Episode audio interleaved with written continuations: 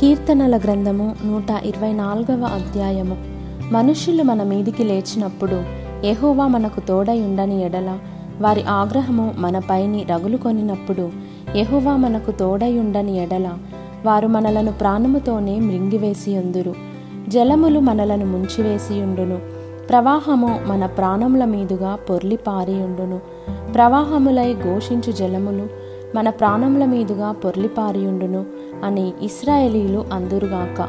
వారి పండ్లకు మనలను వేటగా అప్పగింపని ఎహోవా స్థుతినందునుగాక. పక్షి తప్పించుకొనినట్లు మన ప్రాణము వేటకాండ్ర ఉరి నుండి తప్పించుకొని ఉన్నది. ఉరి తెంపబడెను మనము తప్పించుకొని ఉన్నాము. భూమ్యాకాశములను సృజించిన ఎహోవా నామము వలననే మనకు సహాయము కలుగుచున్నది.